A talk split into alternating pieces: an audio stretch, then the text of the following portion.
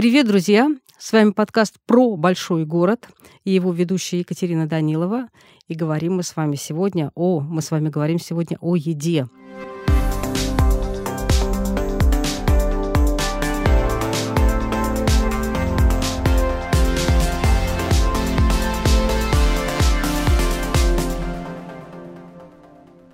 Москве огромное количество ресторанов, кафе, точек быстрого питания, вендинговых автоматов. И все-таки один из главных вопросов – что поесть? Где? Темп большого города, наше стремительное перемещение или, наоборот, жизнь в офисе, они ставят множество вопросов. Как правильно поесть, если мы выходим из дома в 7, а вечером приходим домой в 9, а если мы зашли в спортзал, то вообще приходим в 10 или в 11. Во сколько можно поесть? Брать ли ланч? полезны ли перекусы, и что делать, если пропустил обед. А, а потом мы же знаем, что еда не приходит одна. Она приходит с чувством глубокой вины, когда ты поел, особенно вечером. О том, как есть, а, как себя не упрекать и вообще как работать с собой, когда речь идет о еде, мы об этом говорим с клиническим психологом Ириной Ушковой. Она же специалист по работе с пищевым поведением. Она же читает курсы для профессиональных психологов по расстройствам пищевого поведения. Она же автор научных работ, и сейчас уже совсем скоро у нее выходит книга, которая будет называться «Вкус свободы». Как бы хотелось его действительно ощутить. Здравствуйте, Ирина. Здравствуйте. Так вот, скажите первый же вопрос. Вы знаете, вот вот это слово расстройство пищевого поведения, его совсем недавно не было в нашей жизни. Это, знаете, как тот самый секс, которого не было в Советском Союзе. И потом, хоп, и оказывается, что везде расстройство пищевого поведения. И это одна из самых главных проблем в нашей жизни. Когда оно возникло вообще? Или его придумали? А, его так же, как и секс, не придумали, и, скорее всего, он был на протяжении всей истории человечества, и об этом известно уже в Средневековье, когда люди отказывались от еды по религиозным убеждениям, то есть это то, что мы сейчас называем анорексией, тогда они э, страдали и ограничивали себя ради каких-то религиозных мотивов, а сейчас из-за худобы. Мы знаем, что в Древнем Риме были эпизоды, которые сейчас мы рассматриваем как булимические эпизоды, когда люди переедали, потом вызывали рвоту и вновь возвращались к перееданиям. А наш э, баснописец Иван Андреевич Крылов, который э, умер от того, что обожрался блинов, это та же самая история? Ну, не знаю, если честно, да, то есть тут, видимо, еще какая-то физиология, потому что, в принципе, конечно, от расстройств пищевого поведения умирают. Это одно из самых смертельных э, психических заболеваний сейчас после зависимостей, но умирают там в основном от других причин, не от переедания, а скорее от недоедания и всякого деструктивного поведения, которое я уже обозначила в виде вызывания, например, вот или злоупотребления какими-то препаратами. Э, слушайте, ну вот эти все предрассудки, да, они откуда-то взялись. И мне вообще кажется, что мегаполис, в котором мы живем, вот это именно он нам навязывает культ стройной такой воздушной фигуры, правильной еды, что ты не можешь вообще укусить кусочек белого хлеба. Только не ешь ничего из белой муки, говорят врачи. И при этом э, мегаполис нам задает такой бешеный темп жизни, что мы при этом просто не можем нормально поесть, и поэтому мы все время хотим есть. Вот какие главные ошибки у нас, обитателей в городе, в питании? А, вы совершенно правы. Вот это вот стремление к худобе, мы это называем специалисты по расстройствам пищевого поведения диетической культурой, когда а, во главу всего ставится стремление быть э, худой у мужчин, у женщин, у мужчин более спортивными, у женщин более худыми, а, для того, чтобы получить какое-то определенное признание, может быть, какие-то привилегии. И это основная проблема ну, современного современного человека, у которого есть доступ к еде. Раньше люди голодали и ну, в определенных... И прекрасно выглядели. А, да, и жили недолго, поэтому не советую никому. А, а сейчас, когда он, мы живем, ну, хоть какое-то время более-менее в ситуации, когда, ну, в Москве так точно мы можем э, круглосуточно и заказать еду, и сходить в магазин, и есть большой выбор действительно ресторанов, у нас основная проблема тем, что люди, в том, что люди себя ограничивают. И именно это создает последующие проблемы. Это ошибка. Это ошибка. Ограничивайся, это ошибка. Да. Подождите, извините, Майя Плесецкая говорила, первый способ не толстеть – не жрать. То есть ограничивать себя. Да-да-да, меньше жрать, больше двигаться. И если бы мы э, вот эти правила работали для всех, то мы бы все выглядели как Майя Плесецкая. Ну, ни вы, ни я не выглядим как Майя Плесецкая, да. Это, к сожалению, один из диетических мифов, что э, есть какой-то способ, которым точно нам э, дарует какую-то невероятную худобу, красоту и привлекательность в современном понимании. Скажите, офис и здоровое питание это вообще совместимо? Вот я уже говорила о том, да, встаем рано, потом мы едем час через город, потом мы сидим в этом офисе, потом мы час едем. Если мы не заехали в спортклуб, приходим домой, мы безумно хотим есть. Э, как нам быть? А главное правило есть. То есть, если у человека есть контакт с собственным телом, он чувствует голод и сытость, в принципе, нам не нужна диетологическая степень для того, чтобы регулировать и определять свое питание. У нас есть то, что называется такой встроенный счетчик калорий. Наш мозг супер невероятно умное устройство, которое регулирует поступление питательных веществ. Если у людей этот контакт не нарушен, да, то вы проголодались, пошли на обед. Вы можете пойти с коллегами, вы можете пойти Э, одна или один. Э, вы можете перекусить, если у вас есть в этом потребность. Вы можете от перекусов отказаться. Поэтому э, тут нету на самом деле никаких суперсложных правил, что нельзя совмещать углеводы, не знаю, там, с белками, и овощи нужно, ну, вот только 5 порций есть. Опять же, в большом городе в сезон хмурых дождей и холодной зимы фрукты и овощи не так-то, чтобы очень сытные и привлекают внимание, да, потому что угу. часть из них просто, ну, не невкусное, да, как пластмасса. Обычно люди едят три основных приема пищи, то есть нету никаких особенных э, ну, таких правил. То есть интервальное голодание это просто новая э, такая придумка пропусти завтрак. Подожди, пропусти ужин. Но они завтрак предлагают пропускать. Ну, или любое. Чтобы не пропускать, этого не стоит делать. То есть у вас есть три основных приема пищи, у вас должны быть перекусы, если у вас длинный день. Если по какой-то причине у вас суточная работа, то вы каждые три часа пытаетесь что-то съесть, например, чередуете основной прием пищи с перекусом. То есть вы поужинали, потом перекусили, через три часа снова поели, потому что... Подождите, вы говорите какую-то крамулу. Поужинали, О, через три да. часа поели? Да, Такое я... бывает?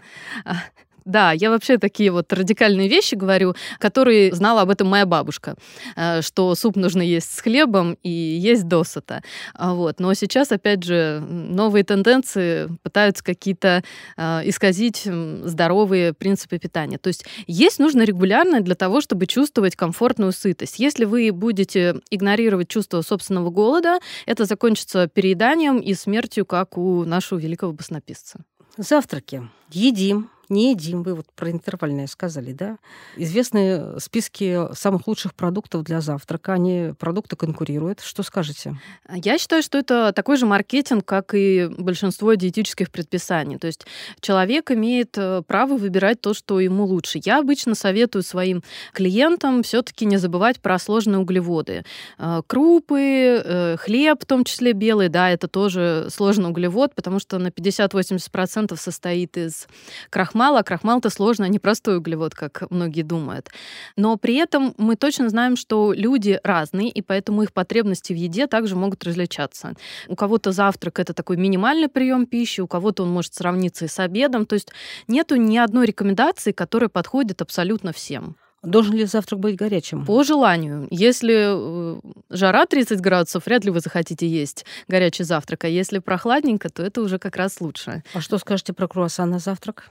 прекрасная еда, особенно если вы их чем-нибудь сочетаете, не знаю, там с сыром, с творогом, с ветчиной. Ну, даже сладкий круассан, в принципе, дает сытость. Как быть с теми, кто завтракает чашкой кофе? Проанализировать, почему это у них так происходит. Часть людей действительно с утра э, не хотят есть, это называется утренняя анорексия. И тут... Э, это плохо, хорошо? Ну, это индивидуальная особенность. Если она влечет за собой какие-то последствия, например, человек, э, не знаю, потом очень голодный к обеду, то, конечно, имеет смысл хотя бы что-то в себя положить. Но, в принципе, когда наш телефон разряжается мобильный, мы его ставим на зарядку. Почему-то мы не делаем то же самое э, с человеческим телом. То есть еда — это в первую очередь топливо и удовольствие. А сколько чашек кофе в день вы посоветуете? Опять же, по каким-то своим индивидуальным предпочтениям. Есть люди, которые пьют кофе и прям перед сном и тоже нормально себя чувствуют. Есть люди, которые завтракают пельменями. Не скажите, что это здорово. Ну, если им так комфортно, вот опять же... Так это плохо заканчивается. Почему? Габариты? Габариты зависят от генетики. Наш вес э, на 50-80% определяется именно нашей генетической предрасположенностью, а не образом тела. Об этом говорят э, близнецовые исследования, когда пару близнецов, которые были разлучены, их смотрят, на кого они похожи больше, на своих биологических родителей или приемных, и они больше похожи на биологических. Поэтому э, даже если эти же близнецы будут есть пельмени, они все равно будут э, похожи больше на своих родителей.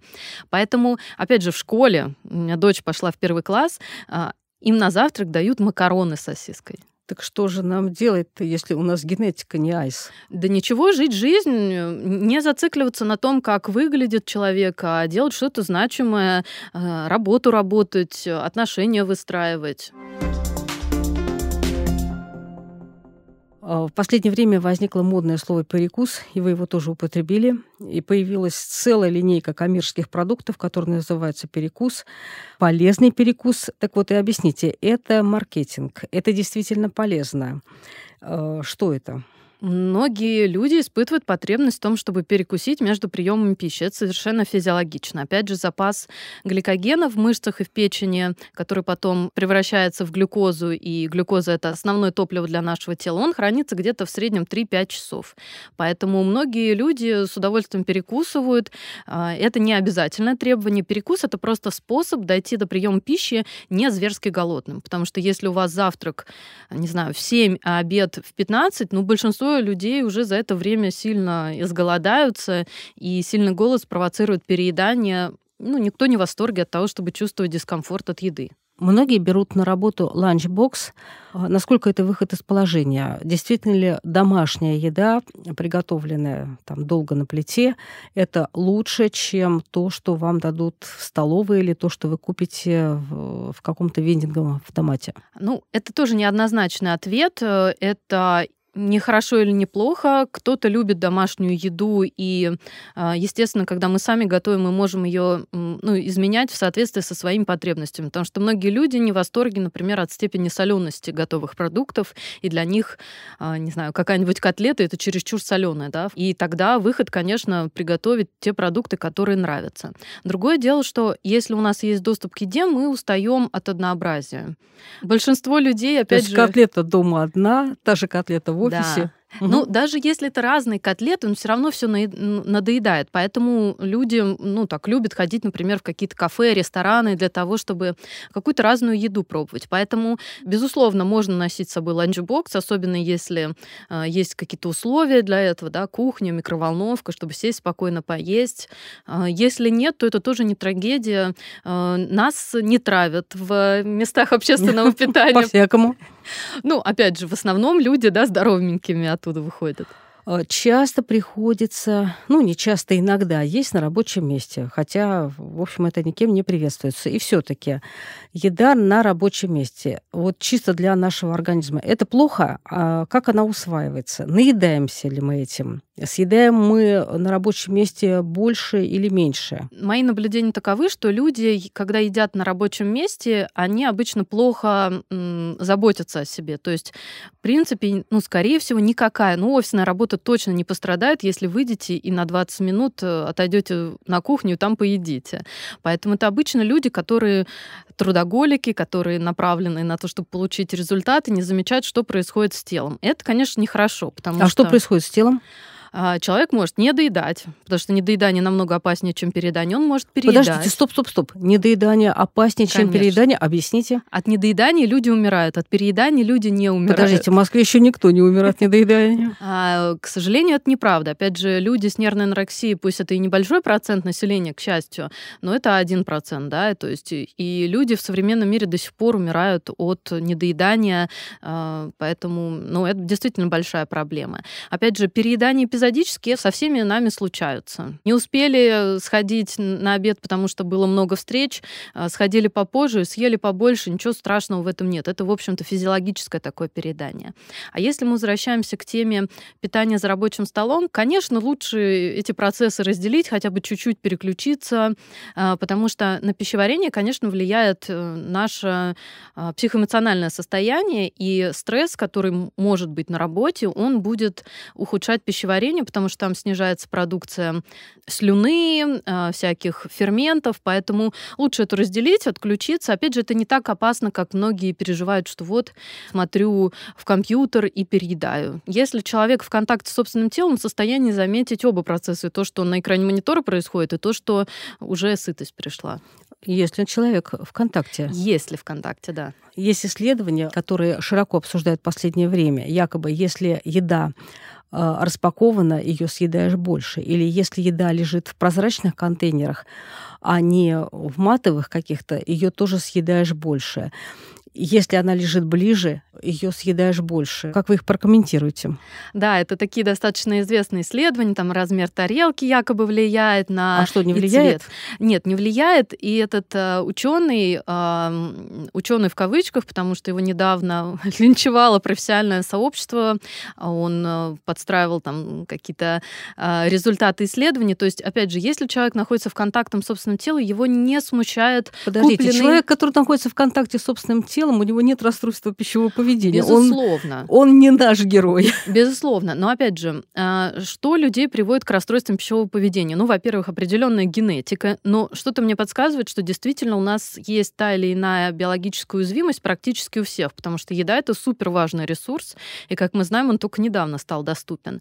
Но и влияют определенные социальный контекст. Да? Вот эти все пугалки по поводу еды, они провоцируют у людей тревогу по поводу питания, они начинают себя ограничивать, следить, тревожиться, испытывать вину, как вы вначале сказали. Вообще-то чувство вины не должно никак вообще с едой сочетаться. Это э, совершенно неуместное чувство вины и тревоги по отношению к еды. Конечно, пришел вечером, съел торт, и что, никакой вины? Надо проанализировать, почему человек ест торт. На самом деле съесть торт целый, это вообще-то не про удовольствие, это скорее про наказание, потому что ты себя после этого плохо чувствуешь. Но если ты понимаешь, что ты, э, не знаю, очень много работала, устала, ты приходишь домой, э, у тебя нету готового ужина, ты там два часа ждешь доставку, за это время ты съедаешь все, что есть в холодильнике, значит, надо заранее подумать и предсказать, что мне нужно по дороге зайти, купить себе что-то, заказать тому моменту, когда я буду дома, съесть ужин, не знаю, с коллегами, с друзьями, где где-то в ресторане. И тогда этот вопрос с перееданием, он не придет. Опять же, люди с расстройством пищевого поведения — это те люди, которые знают о еде слишком много. Это плохо? Это плохо, потому что они э, приходят, и непонятно, кто из них доктор, я или они, да, они мне рассказывают, вот это вот это содержит, а вот это вот это, а вот это с этим сочетать нельзя. Часть из этих э, суждений — это просто мифы и заблуждения. Часть из них имеет под собой определенную, в общем, научную базу, они являются истинными, но опять же, чем меньше тревоги, чем меньше контроля в отношении питания, чем больше заботы о себе, тем больше гармоничное э, состояние. Размер задницы, опять же, определяется генетикой, поэтому тут можно хоть уголком опрыгаться и ограничивать себя, но если э, ты Бейонсе, то ты Бейонсе. Э, или Дженнифер Лопес, да, то есть ее сложно наесть любому, кто не обладает определенной генетикой все-таки хотелось бы вернуться к выходу с работы в 7 вечера и к ужину. То есть мы что, мы приходим домой в 9 и заказываем пиццу? Можно заказать пиццу. Это хороший вариант, когда у человека нет времени готовить. Если есть силы, здорово эту пиццу м- сочетать с чем-то, салатом, с фруктом, с десертом. То есть полноценное питание... Нет, а есть вариант не жрать вечером? А, ну, есть, да. Какой? Ну, вы приходите, а, заклеиваете рот скотчем, ложитесь спать, мучаетесь, с утра просыпаетесь от голода. Вместо того, чтобы быть свежей, отдохнувшей майской розой, а, просыпаетесь вот таким а, недовольным монстром. На следующий день пытаетесь это все загасить кофе, шоколадом. И этого не происходит. То есть это можно, но я не советую. В кафе, в ресторанах часто видим людей, которые едят и одновременно э, смотрят в телефон. Плохо, хорошо, полезно, не полезно. Ну, если телефон не грязный, вы помыли руки, то ничего страшного в этом нету. Опять же, это какой-то очень распространенный диетический миф, что невозможно делать несколько дел одновременно. Есть и замечать, что происходит с тобой. Это совершенно ну, реалистичная задача. Большинство из нас с этим справляются. Опять же, если человек предпринимает какие-то трюки для того, чтобы есть меньше, они обязательно в какой-то момент не сработают Безусловно, похудеть можно. Только 95% э, людей в течение 3-5 лет набирают весь сброшенный вес обратно. Чаще всего они набирают его даже с товарищами. Поэтому это называется метаболическая адаптация. Поэтому если вдруг кто-то из наших слушателей и слушательниц хочет оставаться в стабильном весе, не садитесь на диету. Это прямой путь к колебанию и постепенному увеличению веса. А куда садиться? На стул садитесь, на диван садитесь, в кресло самолета и летите куда-то, не знаю, в прекрасное место, в которое хотели. Какие продукты придадут нам сил, если нам надо быстро поесть? И не будут вредными. Никакие продукты, кроме испорченных и отравленных, не вредные, поэтому можно есть любые. Опять же, сладости один из вариантов, которые э, действительно придают сил. Да? Если у меня раньше была учеба по иностранному времени, да, там, с иностранными коллегами, я в 12 часов сижу, мне вообще-то уже спать хочется, а не изучать там психотерапию РПП. Но шоколадка мне очень помогала. Кто-то пьет кофе, но кофе это немножко как брать займы у своего тела, то есть потом придется возвращаться с процентами, да, то есть... Почему? Он, ну, он на, на время немножко мобилизует, а потом опять же усталость наступает. В этом нет ничего страшного, если человек этим не злоупотребляет. Поэтому обычно э, сладкие, углеводные, жировые зерновые вещи хорошо дают такой вот э, всплеск энергии. Зерновые батончики, сухофрукты. Сухофрукты, шоколадки. Орехи. А, ну, орехи, их достаточно много надо съесть, чтобы сытость получить, поэтому не обязательно. А правильные и неправильные продукты? Не существуют. Те, ну, которые вам не ну, нравятся, подождите. они неправильные. Ну, подождите. Ну, ведь, ведь любой диетолог скажет, что нельзя есть то, сё, багет, торт, пиццу, Кока-Колу. А, и это обосновано только ну, опять же, страхом перед едой. То есть большинство людей едят еду, а, ту, которая им нравится, и с ними все в порядке. Мы с вами определили, что а, вес от нас не зависит. Здоровье, опять же, не настолько зависит от питания, как а, ну, там, от приема медикаментов, вовремя обследоваться, опять же, генетики. Поэтому люди имеют право и могут есть нормальные, хорошие продукты, которые им нравятся. Опять же, люди, у которых нет запретов, они не питаются только одной пиццей, я не знаю, и пончиками про нормальные хорошие продукты. Не у всех есть возможность покупать продукты на рынке. Вот мы с вами пришли в магазин от чего точно отказаться? От того, что вы не любите, от того отказаться, от того, что испорчено, от этого отказываетесь. Действительно, выбор продуктов, он определяется и в том числе нашими финансами. Может быть, кто-то и хотел бы питаться постоянно, я не знаю, чем там. Черной икрой. Да, черной икрой, но не у всех есть такая возможность. Поэтому ну, мы выбираем в зависимости от тех э, средств, которыми мы располагаем. Ну, всякий, кто пытался себя держать в руках, знает, какая это страшная тоска э, куриная грудка на пару. Брокколи и гречка. Брокколи, гречка. Вот что делать, если правильная еда вызывает скуку? Добавляйте туда соусы. А, в гречневую кашу добавляешь сливочное масло, к брокколи сверху сыром трешь и запекаешь. Замечательная еда получается. А вообще еда должна радовать? Да, обязательно. Если она не радует, это повод обратиться к психиатру, потому что еда, она физиологически вызывает прилив положительных эмоций. Потому что когда мы с вами были примитивными такими а, людьми, нам не просто пару кнопок в смартфоне надо было нажать для того, чтобы доставку вызвать. Да? Нужно было пойти, завалить мамонта или сквозь лес продираться. То есть это было опасно. И еда а, вознаграждалась всплеском дофамина, да, и таким гормоном, который отвечает за обучение. И если бы этого не происходило, в общем, человечество вымерло. И у нас этот механизм сохранился, потому что еда это действительно очень важно. И голод поэтому такое неприятное состояние, которое игнорировать не стоит. Поэтому если еда не сопровождается положительными эмоциями, это повод обеспокоиться. Здесь что-то идет не так. Э, есть такое выражение побаловать себя конфеткой, тортиком. Э, баловать ли? Да, ну, в принципе, это часть э, здорового пищевого поведения, то, что называется еда для радости. А как тогда себе объяснить, что ты не ничтожество? Я даже не знаю, как ответить на этот вопрос. Выбор продуктов питания никак не определяет человека. Если кто-то ест и искренне любит брокколи с куриной грудкой, он не более моральный, превосходящий волевой тех, кто... Он более худой.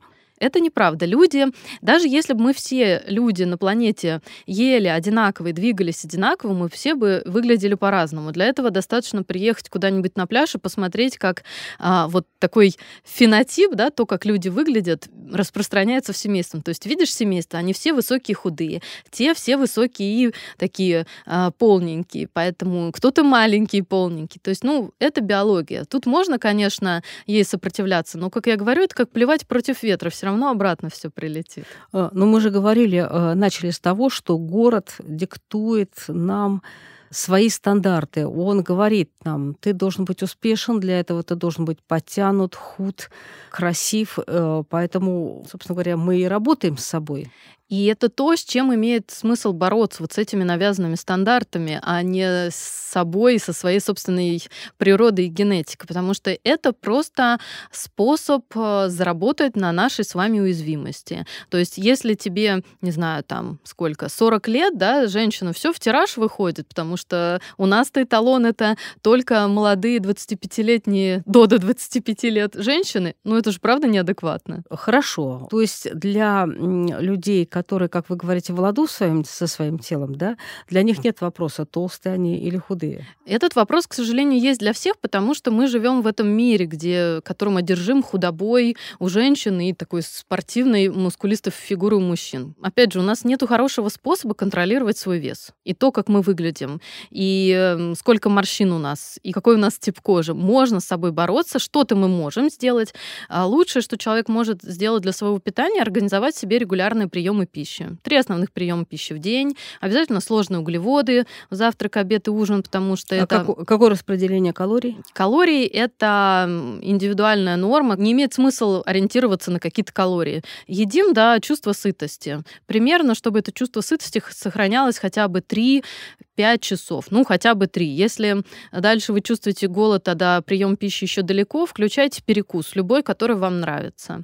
А, важно питаться разнообразно, то есть не обязательно каждый день что-то новое придумывать, но чтобы включать туда разные группы продуктов. Неплохо, если будут какие-то сезонные фрукты или овощи. То есть, опять же, здоровое питание — это не одержимость калориями или какими-то правильными продуктами. Это умение слышать себя, выбирать максимально качественные продукты в зависимости зависимости от своих каких-то возможностей.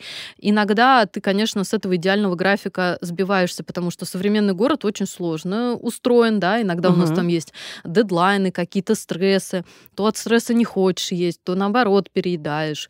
Но главное потом возвращаться к этому, ну, такому вполне себе обычному столовскому, как в детском саду питания, да. Вот это, на самом деле, один из вариантов, который действительно очень хорошо поддерживает состояние человека. А, скажете ли вы хоть одно доброе слово слова о диетах? Нет. Что, совсем ни одного? А, диета может быть только в том случае, когда у человека диагностирована либо пищевая аллергия. И это не просто вот вы, значит, там сдали анализы на чувствительность к какому-то продукту, да, и он у вас показал, что у вас она невероятная, и вы этого исключаете. А когда вы точно знаете, что у вас, не дай бог, от арахиса отек квинки, да, вот тогда, конечно, мы от этих продуктов отказываемся. При целиакии, да, когда человеческое тело не в состоянии переваривать белок глютен, глютен, тогда действительно тоже нужно отказаться от всех глютен содержащих продуктов. Но это очень малый процент людей. Ваша книга называется «Вкус свободы». Почему так? А, потому что мы живем в мире, где очень много пищевых правил, ограничений. Эти правила, они нас очень ограничивают. И как раз я бы хотела, чтобы люди, которые прочли мою книгу, могли почувствовать вот этот вот вкус свободы, наслаждения, спокойствия, отсутствие тревоги. Что с собой надо сделать, чтобы это почувствовать? А если у вас все хорошо, у вас нет расстройств пищевого поведения, то есть вы постоянно не тревожитесь по поводу еды, постоянно себя не ограничиваете, не переедаете, то вы можете просто слушать свое тело. Иногда ко мне приходят люди, которые просто плачут в конце консультации, когда я им говорю, слушайте, ну у вас вообще нормальное пищевое поведение, вам нужно ну, какими-то другими вещами заниматься. Если же у человека есть какие-то сложности, то работать с психологом по пищевому поведению это ну, такая достаточно концентрированная, структурированная работа, которая вот приводит действительно к тому, что я еще называю пищевая свобода. Что хочу, то ем. Хочу, ем, хочу, не ем, ем, что хочу. То есть это действительно, ну, вот такое состояние, когда ты в ладу. Животного. Животные в этом плане очень хороши. Вы можете посмотреть на кошек. Если ветеринар сказал, что ваша кошечка потолстела, ее надо посадить на диету, вы попробуйте посадить на диету, она будет вас орать постоянно. И если, например, еда там какая-то невкусная, испорченная, ну, иногда просто они по каким-то причинам не едят, то есть э, они не переедают. Опять же, если с ними все в порядке. И если ваша кошечка заболела или собачка, что вы будете делать? К врачу пойду. Конечно. А люди что будут делать? «А, я не хочу есть! Круто! Я, наверное, похудею! Да. Где логика? Нет. Последний вопрос. Если не заедать эмоции, что с ними делать? Очень хороший вопрос. Помнить, что эмоции — это сигналы нашей психики о том, что какая-то потребность не удовлетворена. Если человек беспокоится, значит, его потребность безопасности сейчас не в самом хорошем состоянии. Значит, надо подумать, как можно себя обезопасить. Если нет возможности э, почувствовать безопасность, э, тогда мы можем просто переживать эту эмоцию, ничего не делать, позволить ей быть. Ни одна эмоция не бесконечна, они обязательно проходят такое развитие кульминацию, и затем они заканчиваются. Поэтому эмоции точно не опасные, они бывают неприятными, мы помним, что они обязательно закончатся, и иногда мы можем отвлечься, если они сильно непереносимы, и затем возвращаться к их переживанию. Достаточно много способов, как справиться без еды. И еда, к счастью или к сожалению, не знаю, не настолько эффективна для регуляции эмоций, как многим кажется. А что же эффективно? Психотерапия очень эффективна. Думать о том, да, развитие навыков осознанности. Это сейчас тоже такое модное, но действительно эффективное направление. А, быть в контакте с собой, замечать, почему я это чувствую, решать какие-то проблемы. Опять же, вот у людей может возникать тревога, а, если у них предположим, нету денег. Можно, конечно, пробовать наблюдать за своей тревогой, а можно подумать, как э, создать какую-то подушку безопасности, может быть, э, найти работу, которая будет больше приносить финансов. Это тоже вообще-то навык управления эмоциями. Спасибо огромное, друзья. С вами был подкаст про большой город. Его ведущая Екатерина Данилова. И мы с вами говорили о том, как есть в большом городе. Слушайте наш подкаст на всех платформах, на которых вы слушаете свои любимые подкасты. Пока. Пока.